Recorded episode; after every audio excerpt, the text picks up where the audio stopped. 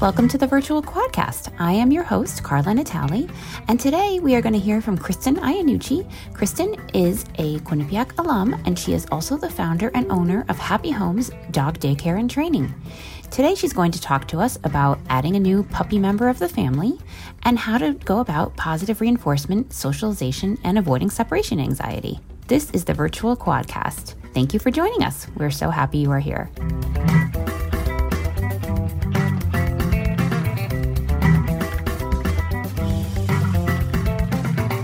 For uh, Happy Homes, uh, yeah, we opened in 2018. And we do uh, daycare training, so um, pretty much like puppy school, and we'll do private lessons and stuff like that. Um, we'll board dogs as well. We have a small kind of boarding area, um, and they're they're part of the daycare, so they get to run around and play with everybody during the day. Um, so they're not kind of stuck in a in a kennel all day. Um, and we're located in Woodbridge, so um, right on Bradley Road there. So it's not it's not too far from the highway and stuff like that. Mm-hmm. Um, so pretty much our mission um, for a, like a daycare um, and training facility would be to create a fun, safe, um, and kind of caring environment for the dogs to learn and play and interact with each other. and we're we're really careful to obviously evaluate everybody and make sure everybody is having a safe and fun time. And we focus on force free positive reinforcement training. So there's no like punishment or aversive uh, kind of any, you know, anything un- unpleasant that we would be doing to the dogs uh, to get them to kind of do things that we want them to do. So we have them respond to us in more of a positive way. Yeah, so you can go to the next slide.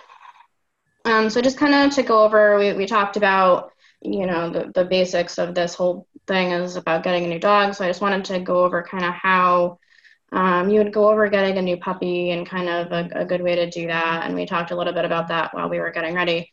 Um, so you can find like a reputable breeder or rescue. So kind of what you would want to look for for a breeder would be you want to be able to go to their go to their, their house where the dogs are meet the two parents uh, make sure that they're kind of in a clean uh, safe environment. Talk to them about what kind of socialization the dog has had, the puppy has had during its kind of formative years, you know, its earlier years. So we'll kind of go over that um, between three and 16 weeks are kind of the really important time and period where you'd want to make sure that the dog has really good positive um, experiences. So you want to make sure that that happens and, and, things like that. You can also go to a rescue and like we talked about, I was just talking to Lucy about that, that a lot of rescues are a little bit harder to deal with, and sometimes they could be a little a little tough.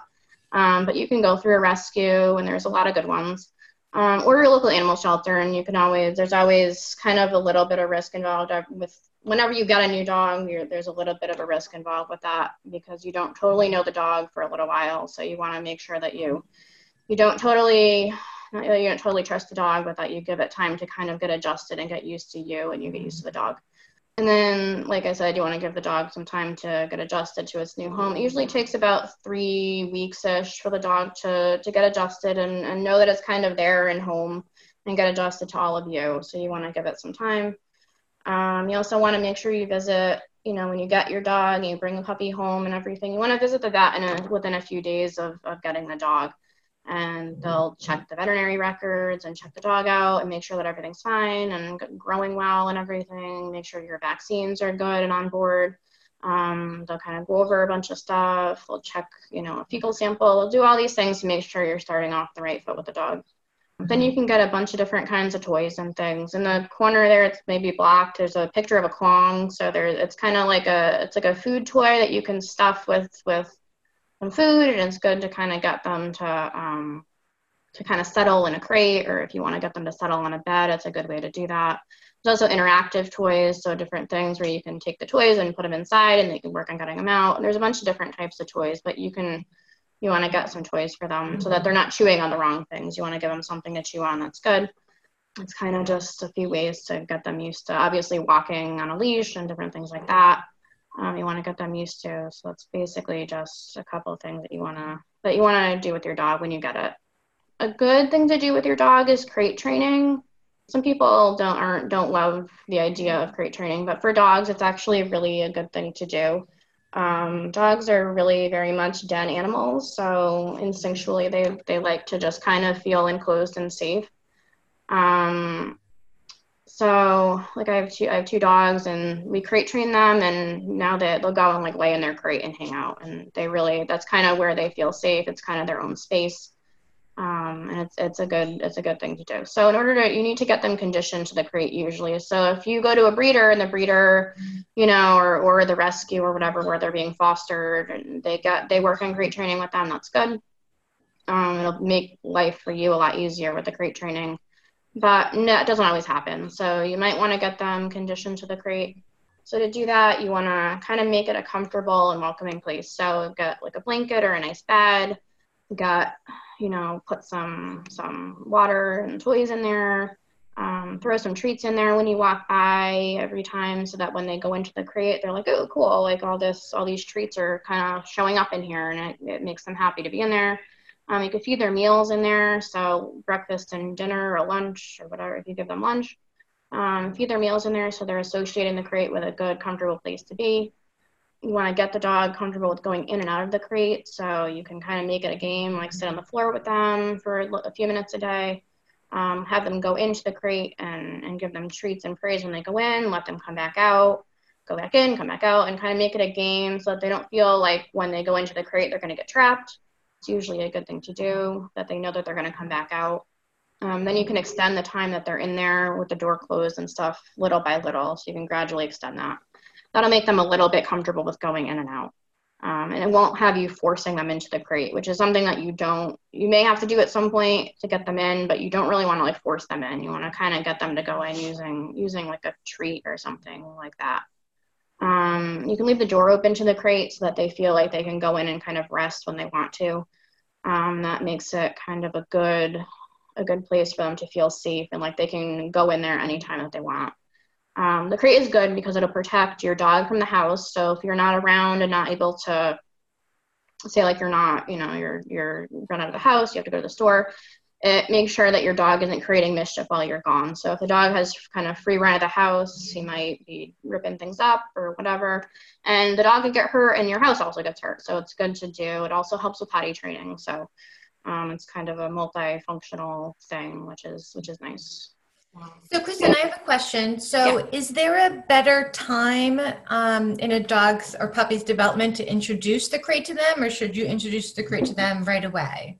Um, I mean, introducing it right away, like maybe as soon as you get the dog, is good because the earlier you introduce things, the the less likely they'll be to be nervous about them. So, like I said, that kind of that when we'll go over it in a few slides, that kind of um, really important period, the three to six, 16 weeks, is a really um, important period for them to kind of um, socialize with different things and get used to different things. So the earlier you do things, the more likely they will to be okay with them, if that makes sense. So. Great. Um, so pat for potty training um, kind of goes back to the crate. The crate, um, how big should the crate be? So pretty much what we say is the crate. I'm answering a question at the bottom, by the way. Um, crate should be big enough, not too big, because you don't want the dog to create a potty area and a sleeping area. So generally, dogs um, instinctually they're not gonna go to the bathroom where they sleep. It's just an instinct of theirs. So you want to make sure the crate is big enough that they could get up, turn around, uh, stretch out, but not big enough where they could section it off and do different things. So if you get, say, a dog that's little and it's a lab and it's going to get big, you can section that crate off so that when the dog is smaller, they have like a divider. You can make it smaller so that it kind of just fits them to kind of stretch out in and, and has space to move, but not too big so that it becomes that kind of thing. Um, so you don't want it humongous, basically. So as for potty training, um, you could use the crate, like I said. Um, the crate is helpful because going back to that, they're not going to potty where they sleep. Um, so if you put them in the crate and immediately when you let them out, they bring them right outside, they're immediately going where they're supposed to go to the bathroom, so they'll go. You can leave the leash on when you're in the house. That way, if you see the dog circling or showing signs that it's going to go to the bathroom, you can bring them right outside. It's easier. Um, it's also good with different things, like if he's doing something that you don't want him to do or jumping a lot. It's kind of easier to control with the leash, atta- leash attached. Uh, yeah, so you can crate him when you're not directly watching him. Um, if your dog has an accident, um, you can catch it and bring it up, you know, cut and you catch it. So if you see him going to the bathroom, you can kind of interrupt that and, and bring him right outside. Um, if he goes when you're not around, it's too late. You just clean it up, and, and that's it. You, the dog has already moved on and, and forgotten about the accident, so there's no point in punishing him. And then you bring your dog out frequently. So basically, a rule of thumb is when puppies are little, um, they can hold their bladder and things for one hour per month of life. So a good example would be if your dog is five months, they could probably hold their bladder between four and six hours. So um, the first time that they, the first kind of times that they're gonna hold their bladder for a longer period of time is overnight. So when they're sleeping. Um, so during the day, you're gonna wanna um, bring them out more frequently. You obviously want to stretch out that time so that they get used to not going to the bathroom every hour because you don't want to do that for their whole life. But um, that's a good rule of thumb, the kind of hour per month of life thing. Um, what was the good rule of thumb that you just said? Um, an hour, they can hold their bladder and, and things for about an hour per month of life. So if the dog is five months old, um, could probably hold its bladder for four to six hours. So um, give or take. And then you're going to want to feed a regular feeding schedule because a lot of times once they eat, they pretty much have to go to the bathroom. So it's a good way to kind of get them on a regular schedule. So you want to take them right outside after they eat because they're going to probably have to go. Kind of stimulates things to move along. And then when you go outside and they go potty, just make it a really good, rewarding experience. Maybe bring them to the same spot every time make sure that they go to the bathroom before they run around and play because they tend to get distracted and then they come inside and they go potty because they're distracted outside. Um, so when they when they do go potty, make it a good thing. You know, give them a treat, have a party, make it make them know that it's good, and then make sure that before before they play or anything else, they've they've gone to the bathroom, emptied their bladder, and done everything else um, you know, so they get distracted. So, you know, bring them outside for about 10 minutes. If they don't produce anything, bring them back in, put them back in the crate. Um, in like 20 minutes or so, bring them back outside. So make sure that before your dog is out and running around, he's he's done what he had to do because he will forget about it, and then he'll end up going in the house because he'll remember once he's in the house, right? So that's kind of how puppies work. They're very distractible. So I have a question, another question um, about potty training. So how long do you think it, it takes for the average dog to be, become really acclimated with the potty training schedule? Uh, it depends on the people and the dog. So I mean, it could take. I wouldn't say any more than, depending on when you get the dog. I wouldn't say any more than maybe a few weeks to a few months. I mean, it depends. Like I said, it depends on how consistent people are with it and the dog. So um, you know, if you're really, a lot of dogs will pretty much they'll come home and be in your house and they'll immediately, you know, be good. And then some dogs, it takes a little bit longer. They have kind of, sometimes they'll they'll be good, good, good, and then they kind of have a setback, you know, and then they they go potty in the house once or twice, and so it's gonna kind of depend. But usually, you know, by six months or a year, you know, at least a year, I would hope that they're they're pretty much good to go. So um, but it depends on the dog and everything too. Okay, great. I have a question. Yeah. Um, so my puppy is eight weeks, and when she first came home mm-hmm. last week, she was fine and didn't have any accidents for the first few days. Now she's been having a few accidents. I steam clean the carpet, um, and we've been going out every hour.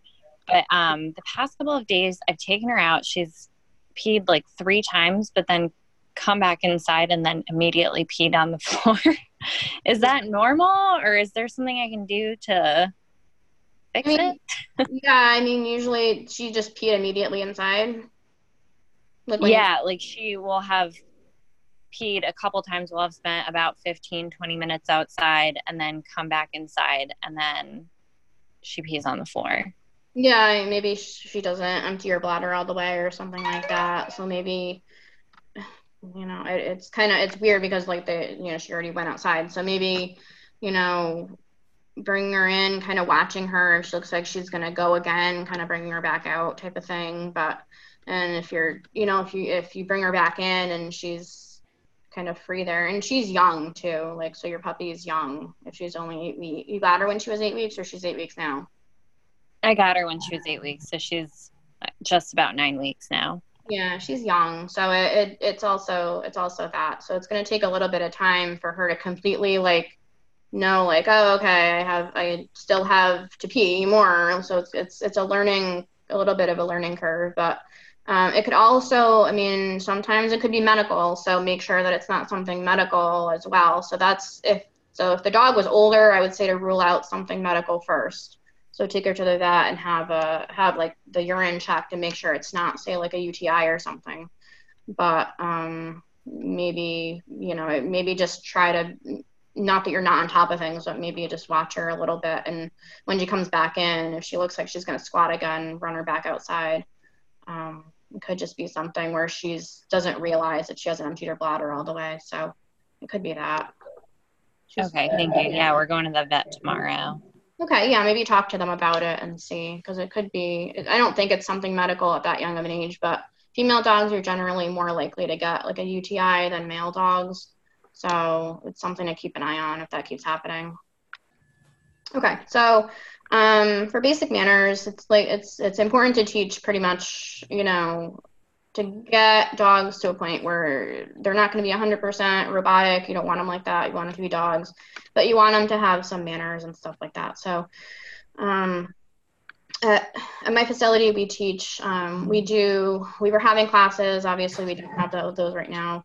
Um, we teach a basic like a puppy school, so we teach basic manners there. They also socialize and stuff. So they stay with us for the day three times a week, and we we work on basic manners and, and all these things with them. Um, so you want to find with a puppy, you want to find a, po- a good positive reinforcement trainer. So you can ask them what kind of what kind of training they do. If they say, um, you know, mixed training or something like that, it's usually not totally positive reinforcement. So you want to find that. Um, uh, and then you can enroll in a training program if you know if you if you'd like, but it's obviously advisable to do because it kind of teaches you how to interact with the dog more than the dog teaching the dog anything. It teaches you how to do it. And then everyone in the household. So if you have kids or husband, wife, you're going to want to make sure that everybody's involved with working with the dogs. So dogs don't generalize well. They they pretty much you know if they work with one person all the time that's the one person they're going to listen to. So you want to make sure that they know like okay i have to listen to my mom my dad my brother sister. I want to i need to listen to everybody in the house. Um, it's not like being it's not being defiant or stubborn or anything. It's just that's what they're used to. And you want to that's that's just kind of how they learn. Um, you also want to work with them kind of in, in all rooms and a bunch of as many places as you can in the house and outside um, obviously outside there's going to be more distractions, so you want to kind of how you want to you want to get that behavior kind of down in one space and then move to another. Get that behavior down in that space, move outside. So you want to get consistency um, before you move around at all, really, because we talk about um, adding like distractions and things like that. Um, so you want to do that all gradually and not anything too soon. And if you feel like you're going, you're moving too soon, then you can go ahead and hop back and, and go back and uh, go step back a little bit. But a trainer, if you get a trainer, they'll help you kind of determine how quickly or you know slowly you need to move stuff like that so different things that they would probably that they should work on or they will work on would be name recognition which is really important obviously um, eye contact so kind of getting your dog to to realize that when he gives you attention, he's going to get rewarded for that because that's a lot of what you want. Um, uh, what does going to your mat refer to? I'm getting there. Uh, sit, um, you know, obviously you want them, that's a really good, sit is a really good kind of um, command or cue to tell them so that it, it stops a lot of different behaviors. So you can if they're jumping on the jumping on the counter you know they can't if they're sitting they can't jump so it's a good way to kind of manage a lot of different things. Um, stay down targeting. So targeting is um, if you put out your hand or um, you have kind of a, a, a stick or you have a place on the floor, you have a sticky note on the wall, you can teach them to hit that with their nose or their foot. You can you can teach them to do that and it kind of it's a good way to get them to to teach them a bunch of different things, like fun things like teaching them to turn on a light or um, teaching them to, you know, go to a certain spot or teaching them to hit a certain thing or teaching them to move in a certain way. So it's fun to do. Recall is obviously you know, coming back to you, um, going to your mat is um, so if you want to this is where that question comes in. So going to your mat would be, say, if you're, it gives them direction as to where you want them to go, so that they're not kind of under your feet or in your way. So if you're cooking dinner and you you have a bed in the kitchen or in a room off the kitchen, um, you can have them go to their mat and they'll kind of be not near you while you're eating dinner, or it'll give them a place to go where they feel safe. It could be their crate, it could be a mat, um, where they're kind of with you but out of the way, sort of. And that's sometimes a good thing because it gives them they they do better dogs do better with like definite like direction instead of just saying like get out or whatever. You tell them what you want and they, they'll understand a little bit better um, loose leash walking is obviously important so that they're not yanking your arm around and pulling your arm out of your socket so um, those are all good things that most um, positive reinforcement trainers would go over um, and we're going to go a little bit deeper into that in a minute so some kind of basics about positive reinforcement training. So you have primary reinforcers. So um, those would be the thing that the dog would work for. Um, so treats, praise, play. So some dogs are very food driven, and some dogs are, you know, thrive more on on being told that they're good. Some dogs, depending on what you're trying to get from them, some dogs do better with play. So a lot of times um, if you're doing recall it's and playing tug is something that they enjoy that's a good way to get them to to come back to you so it's going to depend on the dog and the activity and things like that so i have some training treats on the side there in the picture. If you want to kind of use something small and soft you could use their kibble if you're worried about them getting you know eating too much you could use their kibble. Um, you could take their daily kind of portions of food and and use that throughout the day if you want. Um, so that you're not kind of you can give them some in a bowl if you want and then use the rest throughout the day as training. Because um, training isn't totally a sessions kind of thing. It's more of a all day every day kind of thing so you would use your you would use this the training that you learn from your trainer and you would take that and use it all the time you would just that would just be your daily what you do all the time thing secondary reinforcers are like a marker word so it kind it it's uh, it's a lot like um, like Pavlov's dog. So with the bell, and he rang the bell, and then it signaled that there was going to be food coming. Um, it's very similar. So uh, marker words say like yes would let them know that they're doing the right thing and doing what you want. It allows you to um, it allows you to to mark the exact behavior that they're doing at the exact time that they're doing it much better than you'd be able to do with treats or anything like that. So it it's much more effective in training because you're able to immediately mark the behavior. So they know, okay, this exact thing that I'm doing is what this person wants from me. Yes is good. The clicker is a good way to do it because it's a different kind of sound for them and it's very, it's very immediate. So you can very very immediately click and treat them um, and you want to always associate the clicker with with a treat so that they kind of know and if you do click it by accident you still give the treat because you want to make sure that there's a connection so you'd work hard at first to to kind of create a connection between that so you would have them before you do anything you would have you would click the clicker and give them a treat click the clicker give them a treat that way they know that there's there's a connection between the two that's kind of that. Um, and some people are not as comfortable with the clicker, and that's fine. They find it kind of awkward. Um, the marker word is fine too. So, um, okay. So the next, yeah. Can you give us an example of a good marker word? Yeah. So, um, yes, good, just whatever you want. It could be, it could be pineapple if that's what you want to be. It could be pretty much whatever you want, but just something that you're you're reserving just for that. So maybe something that you're not always using you know in in your regular speech which um, they're used to kind of hearing your voice which is why a marker word isn't always completely as effective as a clicker because they're kind of used to hearing your voice and all, all day. They don't totally know what you're saying but they hear it. Um, but the clicker is kind of more of a novel a novel sound. You could even for dogs that are deaf you could even use a flashlight um, to kind of click the flashlight on and off and it's it's it'll mark that they're doing the right thing because they can see it. You could use a pen it's the same way as a clicker. You can you know a, one of those cookie pens. But yeah for a marker word you want something kind of short and concise. Um, You can even use like good boy or something if you want, and that's your marker word that he's doing the right thing. So, so the positive, some more positive training basics. So getting the behavior, there's a bunch of different ways to get the behavior because dogs, you know, don't speak English. A lot of people will get a dog and they'll say like sit, you know, just get the dog. They'll say like sit, and they think the dog knows what you're talking about, and it's usually not what it is. Um, so you need to teach them what you want before you add the cue. So to to a few ways to do that. Um, luring, and that's kind of the most common way that people like to that people will try and get the behavior. So they'll take a treat and you know with with sit say they'll take a treat. They'll put it on the dog's nose mm-hmm. kind of in front of it and they'll bring the treat up above his head and as the the treat goes up the nose follows and the head goes back and their butt goes down and they sit.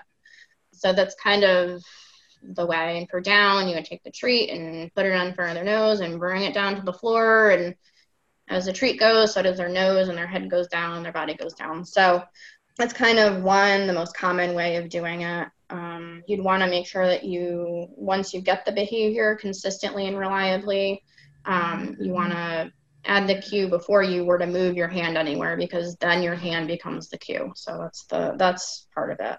For targeting, you would um, we talked about targeting a little bit before um, to teach the dog that touching your hand with their nose or their foot or whatever is rewarding, or touching the end of a stick is rewarding it's a good place where clicker training comes in because it's easy to click at the same time that they're touching your hand, so it makes it, it makes it easy. Um, and then you can move your hand around, so you can use recall with targeting. You could teach them to do different tricks and stuff with targeting, so that's a good way to do it. Um, capturing is, is basically capturing, just what it says, capturing the behavior um, as it's happening. So the dog would have to offer you the behavior first. So you wouldn't do anything to get the behavior, but the dog would offer it to you. So you want the dog to sit and you see the dog, you catch the dog in the act of sitting down, you would click and reward the dog for sitting down and then you would start adding that behavior. And the more you reward them for a behavior, the more you're going to get. That's just just like with kids and anything else, it's kind of the idea of learning with dogs. So the more you reward them for for behaviors, the more they're going to try to display them to get that reward. Shaping is uh, basically rewarding the dogs for small steps towards a behavior. So, um, you know, you want your so an example would be teaching going to your mat. So, um, when the dog looks at the mat, you would click and treat. When the dog goes towards the mat, you would click and treat. When the dog steps on the mat, you would click and treat. So you're and kind of shaping that behavior by rewarding different steps towards it. Because the ultimate goal would be to him for him to sit and lay down on the mat and relax. So you're kind of getting there little by little. Um, as for chaining um, it's kind of it's kind of similar to um, kind of similar to shaping but you're breaking down each behavior. So you're um, you're not kind of letting him do exactly what he wants. You're breaking that down and teaching step by step different things. So each step has an ends to to a means of a bigger behavior. Uh, so they're taught in uh, separate, small, sequential steps. Um, so when put together, he performs the next behavior. Um, so an example would be coming when called. Um, so the dog sits while you walk away, and then um, so that's that's sitting is the end of that, and then he waits, so he stays. So that's one another behavior. Um, and then the, the trainer goes away and then he, he runs, he comes and runs up to the trainer and then that's the other behavior. So you're kind of sequentially doing that.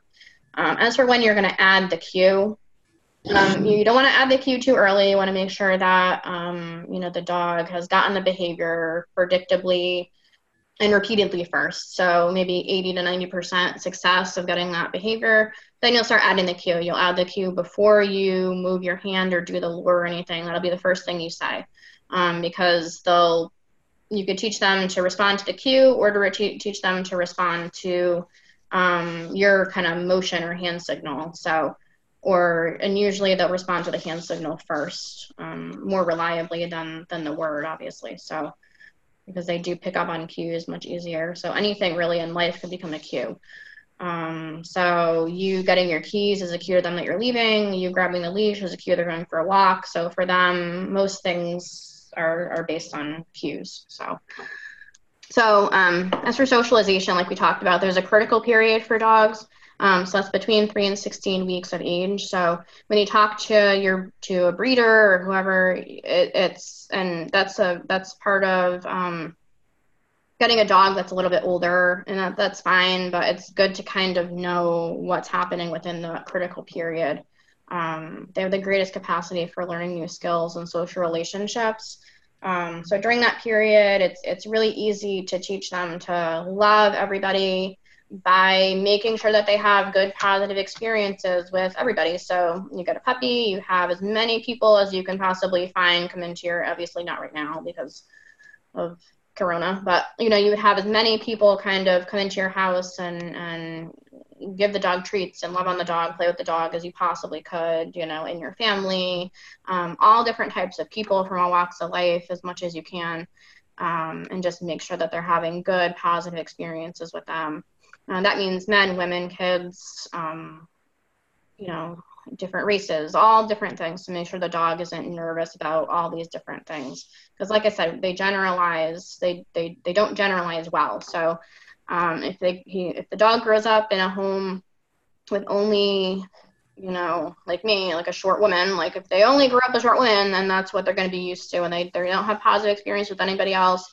It's going to be really tough. So that's kind of what, what you want to, you know, what you want to do is let them know that most people are good. As for other animals, you want to socialize them positively with cats and other dogs and anything else that, you know, because if they see, you know, if they've never seen a chicken before and when they're two years old, they see a chicken, it's going to be, you know, something, something different for them and they may not respond in a, in a good way.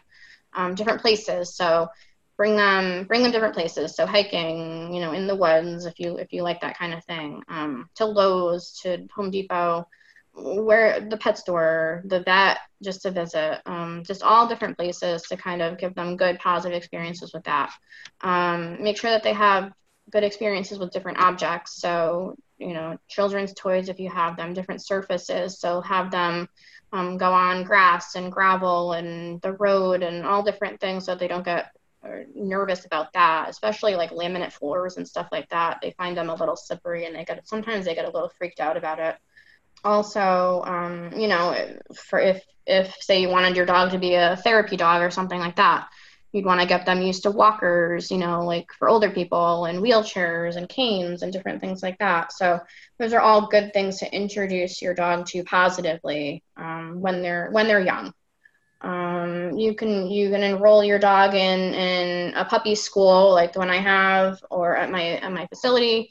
Um, get them into a puppy class and daycare, and that will get them socializing with with good dogs and new people, new places, um, and puppy school. We work on getting them used to different things. So they're inside on a rubber floor they're outside on gravel they can jump on tires they can run through tunnels they we work with them with veterinary care stuff so we touch their feet and their ears and their face and their mouth and we just get them used to all different things so that once they get older and they're bigger they're not afraid of these things so we make sure that they're all positive because some people say like oh he's had experience with that but it may not be in a positive way so you want to make sure that it's a positive good experience for them so especially right now, um, this is a this is kind of a, um, a, a big thing, especially now, and that's why I wanted to kind of put it in here because people are home a lot. So a lot of people are getting dogs right now because they're home and they have time, um, and you know, eventually life is going to go back to normal at some point. I would assume. So especially now, um, you want to make sure that you you you don't give your dog kind of separation anxiety. So you want to make sure that your dog has alone time because it is a thing where they get really attached to their owner, especially when they're just home constantly. So let your dog be in the other room when you're someplace else, or let them be inside when you're outside, or vice versa. Make your leaving and coming uneventful. So so when you return from wherever you went, um, don't make a big deal about it. When the dog is calm, then you can give him attention. But if he's jumping on you and crazy and barking and this and that, don't feed into that. And um, you, now you're rewarding that behavior. So just wait until he's calm and then and then you could uh, greet the dog and, and everything like that. And also, don't make your leaving a big deal. So don't say bye, you know, Fluffy, have a good day, and all this stuff, because you want to make sure that they don't totally have a cue that you're leaving. So a lot of times when when people start struggling with separation anxiety, we'll say, okay, you know, kind of switch up your routine. So if your routine is okay, I'm going to work, I'm going to put my shoes on, I'm going to grab my keys, I'm going to walk out the door maybe put your keys someplace else maybe put your shoes on outside so that they're not already those are cues and they're already getting anxious that you're leaving so um, switching up that routine will help with that you can enroll your dog in daycare. So you can you can as long as your dog is good with other dogs and passes an evaluation has his vaccines you can bring them to a daycare um, to give them a chance to do something different and um, be away from you a little bit and be in a different um, kind of environment which is good. Um, if you notice any kind of separation anxiety, so like you come home and there's something ruined, or you come home and the dog is, you know, injured. The most extreme kind of cases that I've seen is um, dogs you know jumping out of windows and stuff like that because they're so anxious that that they're home alone or ruining some you know the owner's couch or breaking out of a crate and hurting themselves or because it could become not only an issue for your house it could become an, a, a safety thing for your dog so if you notice anything like that definitely don't like wait and think it's going to get better definitely contact somebody um, that could help you and uh, and get that kind of taken care of Thank you. That was really great. We have a few more questions too that we'll we'll get to. Um, so I know, I know we've all heard the adage that you can't teach an old dog new tricks. So what if you're bringing an older dog, an adult dog, into your family? Like, is it just are there different tips and tricks for how to um, get them adjusted? Well, I mean, I mean, you know, just like any other dog, even an older dog, is going to learn. I mean, obviously, they're going to be, like we talked about that period, they're going to be way past that and they're going to be more set in their ways. But dogs can still learn even when they're older and they enjoy learning even when they're older. So we have a lot of dogs that, you know, they come to daycare and we work with them and teach them tricks and teach them, you know, different ways. It's, I mean, the behaviors are going to be more ingrained, but you could still work with them in a positive way to teach them new ways of, of feeling. And a lot of times it's, you know, what they're feeling is more anxiety based or something like that and and you could work with them to to kind of help them you know to feel safe and secure and like you said it may take them a little more time because they're not as young and kind of you know able to absorb things as easily but but they will. They'll adjust so. Okay. We have a few other questions from um, some of our guests. So how can we stop our dog um, from nipping at our hands Okay, so yeah, so the first thing that you would do, if it's a younger dog, I mean, you know, what you would do is so the first way that when dog when puppies interact in their kind of in their group with their litter, when they interact and another dog, another puppy bites them a little bit too hard when they're playing because they play mouth they're, they're mouthy when they play. That's all dogs all the time. Um, they'll give out a little yip, so they'll they'll yip a little bit, and that tells that other dog like okay, that was too hard. It teaches them bite inhibition. And that's what you want to kind of do with with your puppy. So dog nips, you know, nips at your hand, even if it doesn't hurt, give out a little ouch, you know, loud enough to not really startle them, but enough to kind of surprise them and let them know that it that it hurts. So you want to work on teaching them bite inhibition. If that's not working and the dog is still going at it, um, you can stop all play. Make sure you're not playing anything with your hands. So if you're playing, make sure it's with a toy um, and maybe less interactive with your hands, maybe like fetch or something like that. Um, and don't have your hands be kind of the centerpiece of that play. Um, also, if he's really um, going at it, then take your hands, fold them, all play stops if they're nipping. Um, if they're still trying to go at you, it's the dog's probably overstimulated. Um, so you'd want to put the dog probably away, maybe in a crate or a quiet area.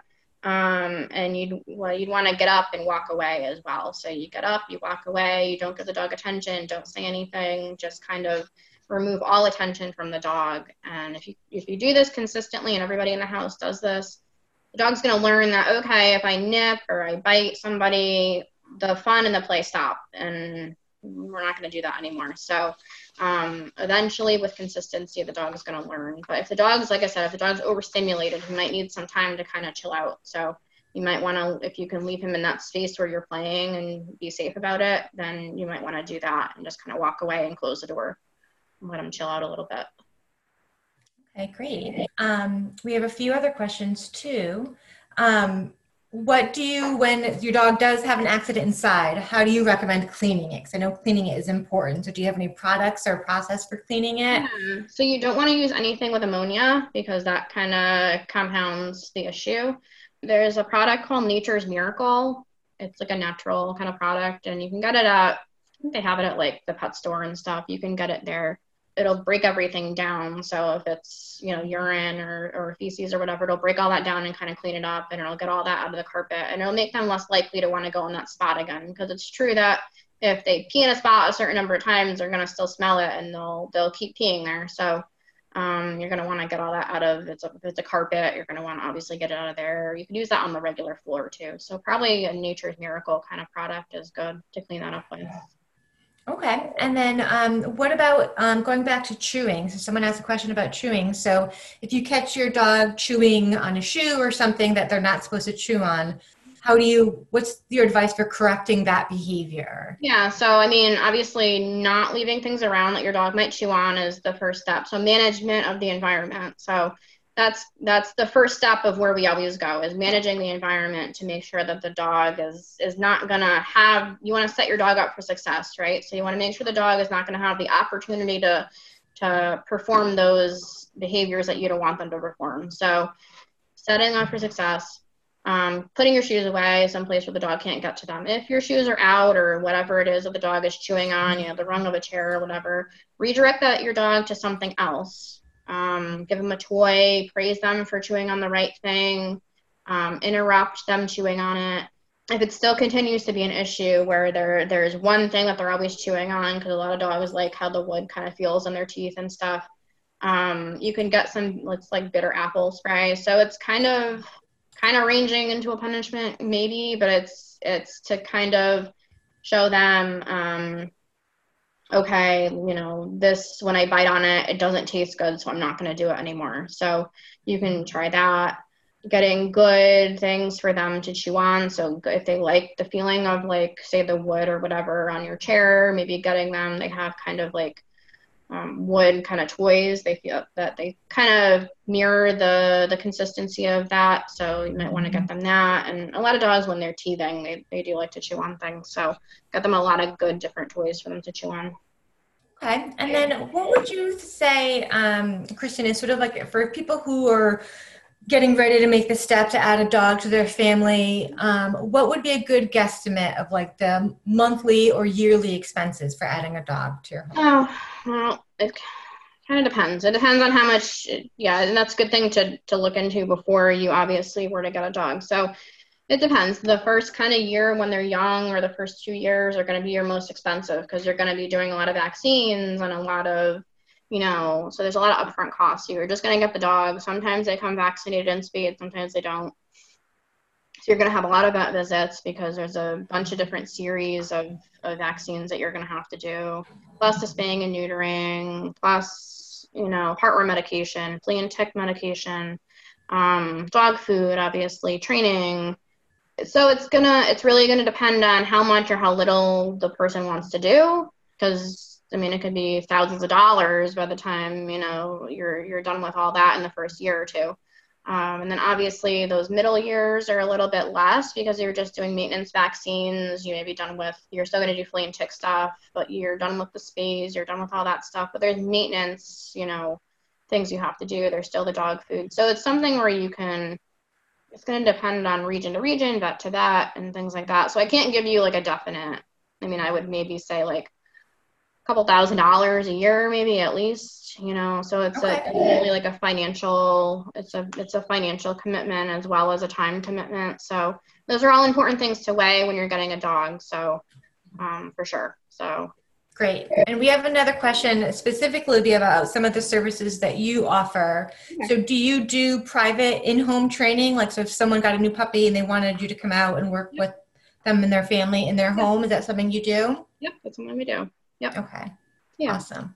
And I'm going to put here in the chat box so everyone can see it um, the link to your website. at Okay. Happy Home Step Dog so they can get in touch with you and learn more about what you do. Great. That sounds good. Awesome. All right. Well, I think we got through all the questions. That's all the time we have for today.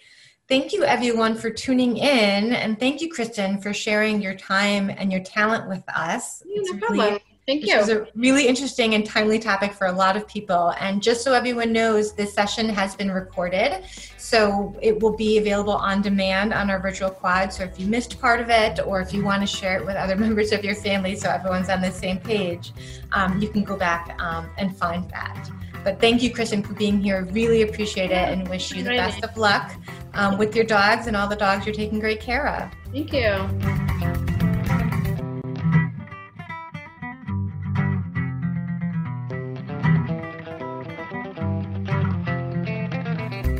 You to Kristen Iannucci for joining us on today's episode. Today's episode was produced by Michael Bachmann, Quinnipiac graduate student, and executive produced by David DesRoches, Quinnipiac's Director of Community Programming, and hosted by me, Karla Natale. I'm the Associate Vice President for University Events and Community Partnerships. We would love to hear from you. If you have any thoughts, ideas, feedback, please feel free to email us at qupodcasts at qu.edu. We have a range of podcasts that you can subscribe and listen to, and you can find those on qu.edu slash podcasts. Join us on the quad for future events at qu.edu slash virtual quad. Thank you, and we look forward to having you with us at our next episode.